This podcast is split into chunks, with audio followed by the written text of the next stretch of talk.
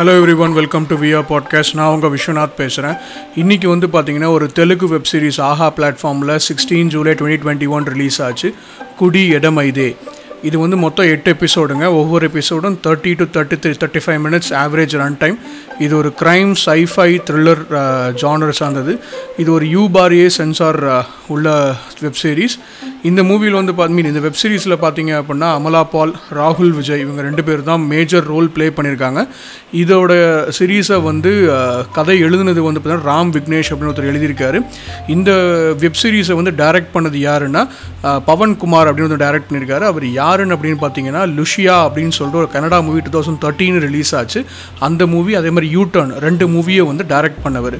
இந்த லுஷியா மூவியை வந்து பார்த்தீங்கன்னா தமிழில் வந்து எனக்குள் ஒருவன் அப்படின்னு சொல்லி ஒரு மூவி எடுத்தாங்க. தௌசண்ட் தேர்ட்டீனில் சித்தார்த் நடிச்சிருந்தார் இல்லையா? ஸோ அந்த மூவி வந்து க கனடாவில் ரிலீஸ் ஆன லூசியா மூவியை பேஸ் பண்ணி எடுத்தது தான் அந்த மூவியை எடுத்ததுக்கான டைரக்ஷன் வந்து பவன்குமார் தான் சாரும்.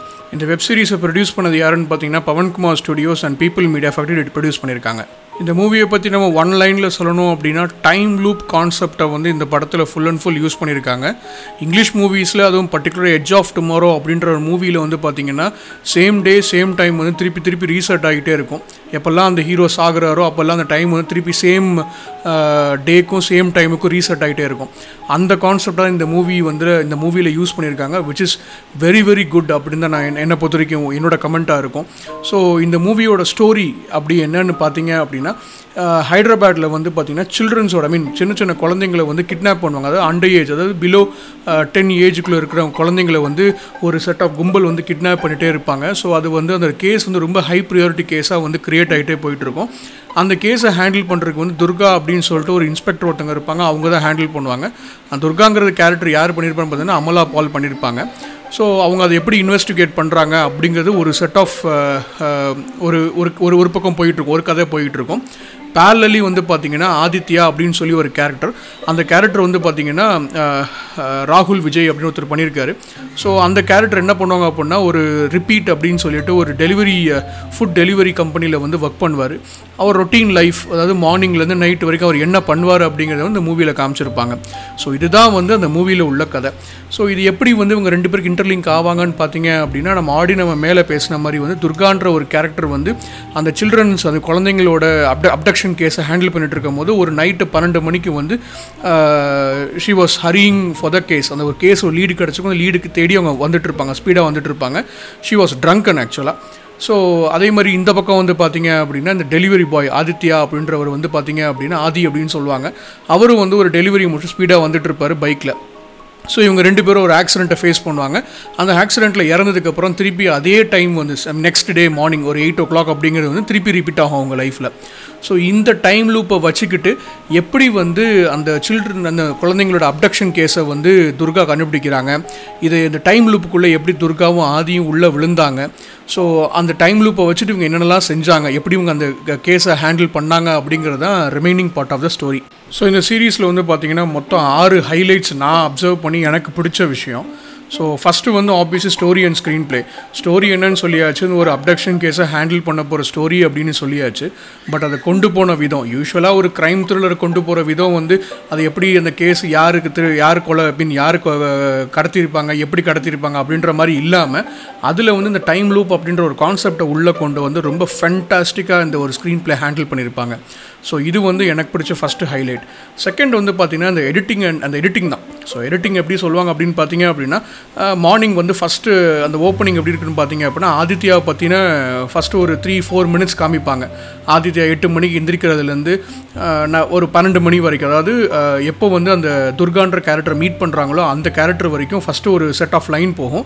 அதுக்கப்புறம் துர்காவோட லைஃப் நெக்ஸ்ட் செட் ஆஃப் சீன்ஸில் போகும். திருப்பி வந்து ஒரு லாஸ்ட்டில் வந்து பார்த்தீங்க அப்படின்னா திருப்பி அந்த திருப்பி அந்த டெலிவரி பாயோட ஆதித்யாவோட கேரக்டர் வரும்.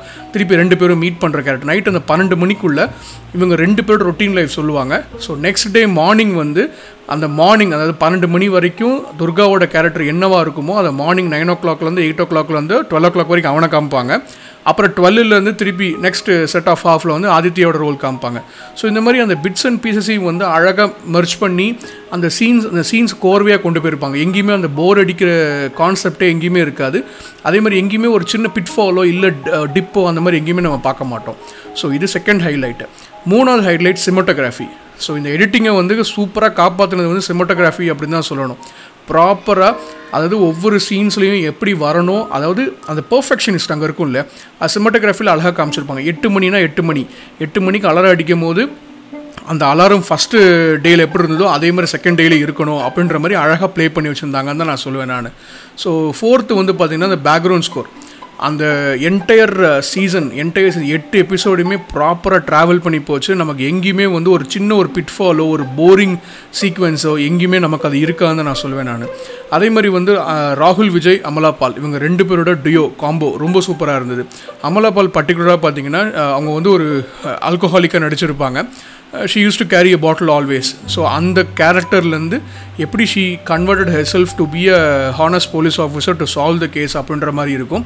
அதே மாதிரி வந்து ராகுல் விஜய் அப்படின்னு பார்த்தீங்க அப்படின்னா ஒரு அஸ்பைரிங் ஆக்டராக இருப்பார் இந்த சீசனில் ஒரு நிறைய ஆக்டிங் சான்ஸ் தேடி போவார்.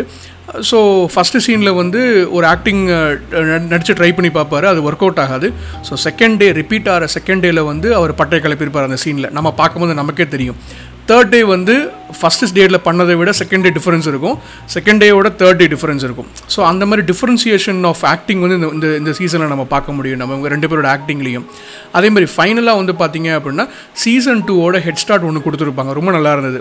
ஆக்சுவலாக வந்து நான் சீசன் டூ வரணும்னு தான் நான் எதிர்பார்க்குறேன் நான். ஏன்னா டைம் லூப் கான்செப்ட் வந்து இந்தியன் சினிமாவில் வந்து நான் எங்கேயுமே நான் கேள்விப்படலைங்க. ஃப்ராங்காக சொல்லணும் அப்படின்னா. இங்கிலீஷ் மூவியில் பார்த்துருக்கேன் என்ஜாய் பண்ணியிருக்கேன் அந்த differential of acting differential of editing difference cinematography எல்லாமே அது ரொம்ப நல்லாவே இருக்கும்.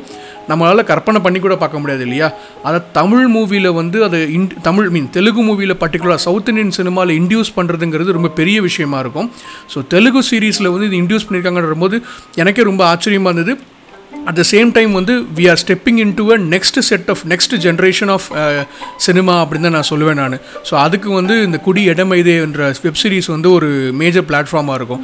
இந்த சீரீஸை பார்க்கும்போது எனக்கு வந்து எனக்கு என்ன ஒரு ஆசை அப்படின்னா தமிழ்லேயும் சரி மற்ற லாங்குவேஜ் சரி இந்த மாதிரி ஒரு வெப் சீரிஸ் க்ரியேட் பண்ணணும் இந்த மாதிரி set of new set of concepts வந்து கொண்டு வரணும் அப்படிங்கிறது என்னோட விருப்பமாக தெரிஞ்சது அதே மாதிரி இந்த வெப் சீரிஸில் வந்து பார்த்தீங்க அப்படின்னோட நெகட்டிவ்ஸ் என்ன அப்படின்னு எனக்கு கேட்டிங்க அப்படின்னா என் கண்ணோட்டத்தில் எதுவுமே நான் வந்து நெகட்டிவாக பார்க்கலங்க. எல்லா இடத்துலையுமே இன்ட்ரெஸ்டிங்காகவும் இருந்தது. அட் த சேம் டைம் வந்து நம்ம சீட் எட்ஜ் அப்படின்னு சொல்கிற கான்செப்ட்ஸ் எல்லாத்துலேயுமே இந்த இந்த வெப் பர்டிகுலர் இந்த வெப் சீரிஸில் வந்து ரொம்ப அழகாக கொடுத்துருந்தாங்க. எங்கேயுமே எனக்கு போர் அடிக்கவே இல்லை. எங்கேயுமே எனக்கு வந்து ஒரு சின்ன ஒரு டிப்போ இல்லை வந்து ஒரு சின்ன பிட்ஃபால்ஸோ இது எதுவுமே எனக்கு என் கண்ணுக்கு தென்படல தான் நான் சொல்வேன் நான். ஸோ இந்த வெப் சீரிஸ்க்கு என்னோட ரேட்டிங் வந்து பார்த்தீங்க அப்படின்னா I would give eight point five out of ten so இதோட இந்த uh, எபிசோடை க்ளோஸ் பண்ணிக்கிறேன். இன்னொரு எபிசோடில் மீட் பண்ணலாம். Until then take care bye bye